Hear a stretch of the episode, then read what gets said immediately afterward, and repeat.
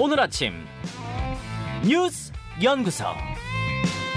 오늘 아침 뉴스의 맥을 짚어드리는 시간 뉴스 연구소 오늘도 두 분의 연구위원 함께합니다. CBS 조태임 기자, 뉴스톱 김준일 수석 에디터 어서 오십시오. 안녕하세요. 안녕하세요. 예, 오늘 첫 번째 뉴스 미국으로 가야죠. 네, 캠프 데이비드 회담. 한미일 3국이 합의문 발표를 했는데 우선 내용부터 간략하게 정리를 좀 해볼까요? 네, 한미일 정상들은 이번 회의에서 캠프 데이비드 원칙, 캠프 데이비드 정신, 그리고 한미일 협력에 대한 공약 이렇게 세 개 문서에 대해 합의를 했는데요. 네. 한마디로 요약을 하면은 이제 삼국 협력이 한반도 동 북아를 넘어서 인도 태평양 지역에서 발생하는 위협에 이제 공동 대응하는 포괄적 협력체로 진화했다 이 점입니다. 군사 안보는 당연하고 뭐 공급망이나 금융 등 경제 안보 그리고 첨단 기술 협력까지 총 만- 망라한다고 볼 수 있습니다. 그러니까 지금까지 뭐 한미일이 만나면 주로 군사적인 이야기는 북핵에 대한 대응. 그렇죠. 그렇죠. 그러니까 북한에 국한된 것이었다면 이제는 인도 태평양 전역으로 네. 그걸 넓혔다. 뭐 이렇게 보면 되는 겁니까? 범위도 넓히고 분야도 넓혔다고 볼수 예. 있습니다. 거기다가 어, 지금 중국이 명시가 되면서 중국에서는 무력 시위에 나서기도 했어요. 네, 그 한미일 정상은 캠프 데이비드 정신이라는 부분에서 인도 태평양 수역에서의 어떤 일방적 현상 변경 시도에 강하게 반단 반대한다고 밝히면서 여기에 이제 중국을 명시를 했어요. 네. 이렇게 되면서 한미일 공조의 축이 이제 기존 북한에서 중국으로 이동했다는 의미인데요. 어떻게 보면 말씀하신 대로 인도 태평양 지역에서 이제 한일의 역할, 한국과 일본의 역할이 확대됐다는 건데 이와 관련해서는 이제 한미일 대북 중러 간 지역 대치 구도가 더 선명해질 것이라는 우려가 나오고요.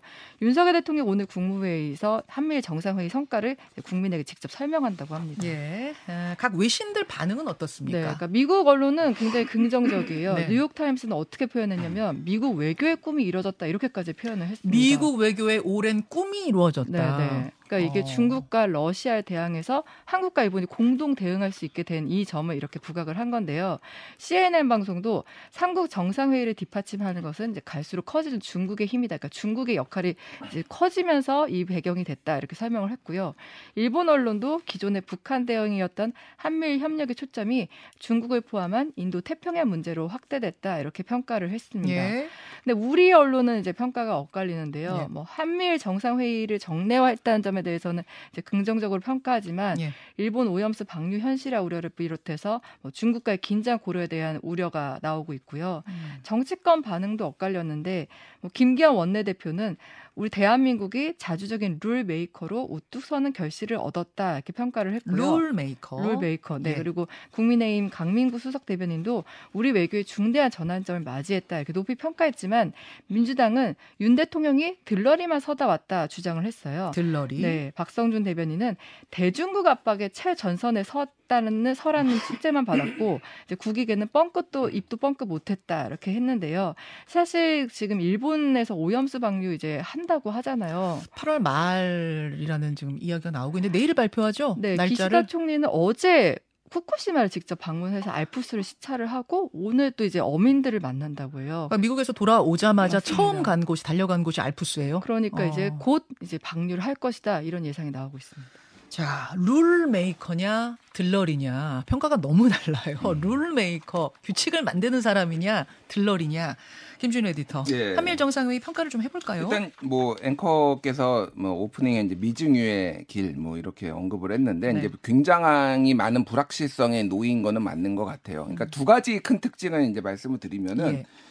이게 돌이킬 수 없게 좀 만든 부분이 있어요. 예를 들면은 이 이제 한미일이 이제 이 군사 사실상의 이제 군사 동맹으로 들어감으로 있어서 이거를 이제 구속 이게 의무는 아니에요. 여기에 모든 일에 참여하거나 하는 게 의무는 아니지만 사실상 빠져나오지 못하게 이게 만들었다 미국이 만들었다는 건데 원래 미국은 의무 란 단어를 넣고 싶어 했죠. 음, 위기 시에 삼자 간 협의가 의무다라는 걸 넣고 싶어 했는데 우리 쪽에서 의무라고는 쓸 수 없다 해서 표현된 게 신속히 협의하도록 네. 음. 한다 정도로만 표현이 됐어요. 예, 이제 뭐 선택이지만은 이게 사실상 선택이 선택이 될 수 있을 것인가 특히 네. 한국 입장에서 뭐 음. 로이터를 좀 읽어 드릴게요. 예. 바이든의 초점은 협력을 제도화해서 미래의 지도자들이 되돌리기 어렵게 만드는 것이다. 한국 대통령은 단임이고 일본은 내년 9월 총선, 어, 미국은 내년 11월에 미국 대선이 있다. 그리고 뒤에 붙인 게 좀 재밌어요. 다만 네.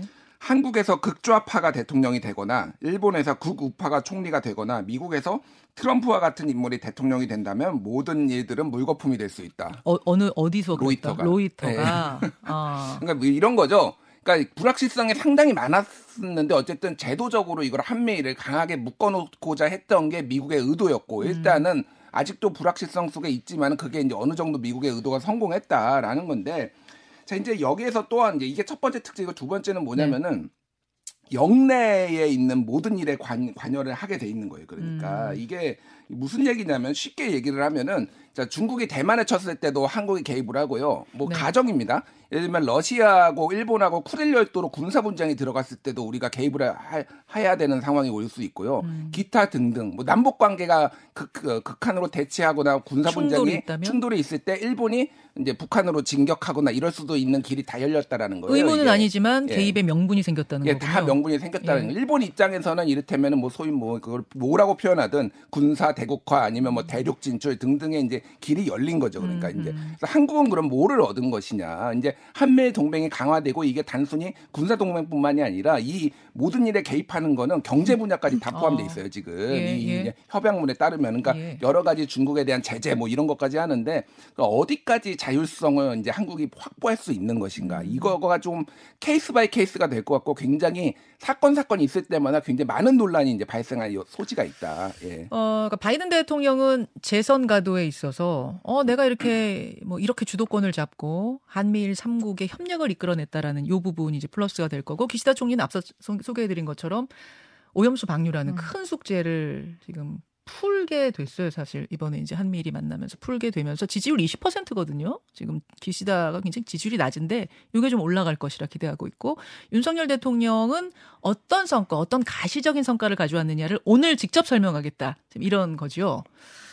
아, 말씀 쭉 듣고 보니까 평시에는 뭐 잘 모르겠는데 별 뭐 문제가 없어 보이는데 이제 충돌의 상황이 발생했을 때 곳곳에서 영내에서 요때가 상당히 아, 이 지금 협의들이 위력을 발휘하는 어떤 의미로든 그렇게 되겠네요. 그러니까 시진핑 임기가 이제 많은 국제 전문가들이 얘기하는 거는 시진핑 임기가 이제 2027년까지인데 예. 그 안에 대만에 칠 가능성이 매우 크다. 뭐 이런 건데 이제 대만에 칠 경우에는 예전에는 이런 얘기가 이제 있었죠. 시나리오가 주일 미군이 개입하고 주한 미군이 주일 미군 쪽으로 옮기고 뭐 음. 아니면 주한 미군도 들어가고 그런데 이제 한국이 직접 참전하게 되는 뭐 이런 상황까지 이제 가능성을 배제할 수 없게 된 거죠. 예. 그런가 하면은 조태임 기자. 네. 어, 보니까 정기 회동이 뭐 정상간만 있는 게 아니고 혹은 네. 외교장관만 있는 게 아니고 정상 차원에서도 있고 외교장관 차원에서도 있고 국방장관 차원에서도 있고 또 안보 담당자들 차원에서도 있고 그러네요. 네, 맞습니다. 뭐 국방장관, 재무장관, 뭐 산업장관 이렇게 해서 매년 연례적으로 회의를 연다고 하는데 또 주목해야 될 게 재무장관 회의를 이제 연다는 거예요. 그렇게 되면은 사실 금융위기나 이런 상황에서 통화 스웨프를 하려면 되게 시간이 걸렸잖아요. 네. 근데 그런 거에 있어서 신속하게 대응할 수 있도록 하겠다. 그런 면에서 이제 아까 말씀하신 안보뿐 아니라 전방위적으로 이제 아, 한미일 협력을 강화한다 이렇게 볼수 음. 있습니다. 또 하나는 이렇게 어, 각 다른 수위에서 각각 다른 수위에서의 정기 회동이 의무화가 되면 정례화가 되면 이것이 바로 뭐 정권이 바뀌어도 되돌릴 수 없는 어떤 확고한 체제로서 만들어 놓는다는 의미 그런 의미가 담겨 있는 거겠네요. 그러니까 정부 입장에서는 정권이 바뀌어도 계속 하- 유지할 수 있도록 하겠다는 게 목표이긴 한데 예. 아까 말씀하신 대로 이게 뭐 의무는 아니라고 하니까 또 어떻게 될지는 또 정권에 따라 달라질 수 있지 어, 않을까. 그 의무가 아니라는 거는 개입이 의무가 아니다 뭐 그런 거 아니에요?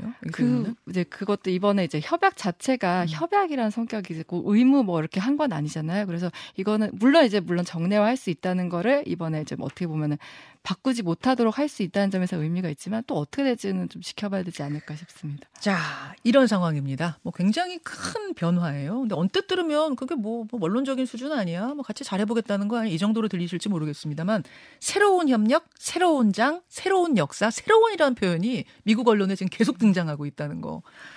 아, 예. 이 이야기 오늘 2부에서 조금 더 해보기로 하고 다음으로 갑니다. 철근 누락 아파트 후폭풍. 철근 누락 아파트와 관련해서 정관에 대한 이제 문제 지적은 계속 있었는데 네. 정관업체와 계약했던 걸 아예 없던 일로 하겠다. 국, 저, 저 국토부 장관이 발표를 해버렸어요. 네, 어제 국토부 주재로 LH 용역 정관 카르텔 관련 긴급 회의가 열렸는데 말씀하신 대로 지금 전관 재직이 확인돼, 그러니까 7월 31일 문제가 제기된 이후 정관 재직인 확인된 곳과 계약을 한 곳, 11곳과의 계약을 치, 전면 취소하기로 했습니다.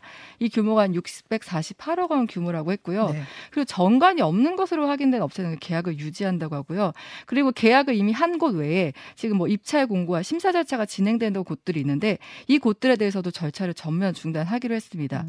그리고 LH는 또 설계 감리 업체를 선, 선정할 때 LH 퇴직자 명단을 의무적으로 내게 하고 네. 정관이 없는 업체는 가점을 주기로 했어요. 어. 설계 감리 용역에 대한 그 업체에 대해서도 정관 업체를 아예 참여를 전면 배제하는 방법도 지금 검토하고 있다고 예. 하는데 근데 이번 대책을 놓고는 이제 현실적으로 감리 인력을 감리 인력이 부족한 상태에서 LH 정관을 빼면 남는 사람이 없을 것이다 이런 얘기도 나오고요.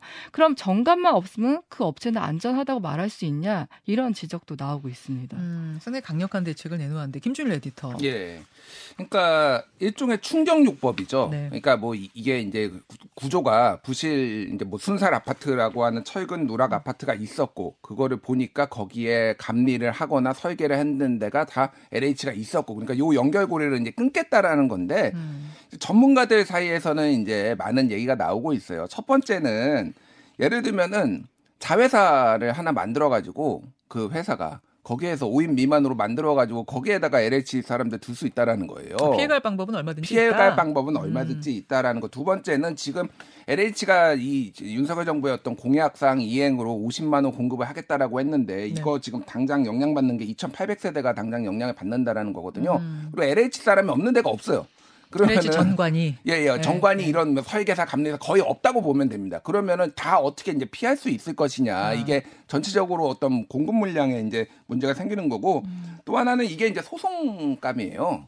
어떤 부분에서요? 아니, 그러니까 뭐 사- 맘대로 LH 사람 있으니까 너 안? 돼, 어. 너안 돼라고 이렇게 계약을 이미 맺은 거를 이제 취소를 했다라는 거잖아요. 예, 예. 그러니까 이제 그게 소송까지 이제 될 수도 있다. 어. 그럼에도 불구하고 이제 정부가 강한 뭐 이권 카르텔을 깨겠다라는 건데 그러니까 이게 이게 조금 이제 우려가 되는 부분은 이 이거를 그러니까 저번에도 한번 그 노컷 뉴스가 단독 했는데 정관들 보면은 LH만 있는 게 아니라 국토부 사람들도 있고 국방부 사람이 한 20명 있었다 제가 예전에 한번 말씀드렸잖아요. 예, 예. 그러니까 다 있는 거예요. 그러니까 이게 그러면은 LH만 빼면은 이게 다 해결이 될 것이냐. 그러니까 어쨌든 정부가 좀 더 섬세한 대책들, 그 상시적인 감독 체계 뭐 이런 게 좀 필요하지 않나 그렇게 보여집니다.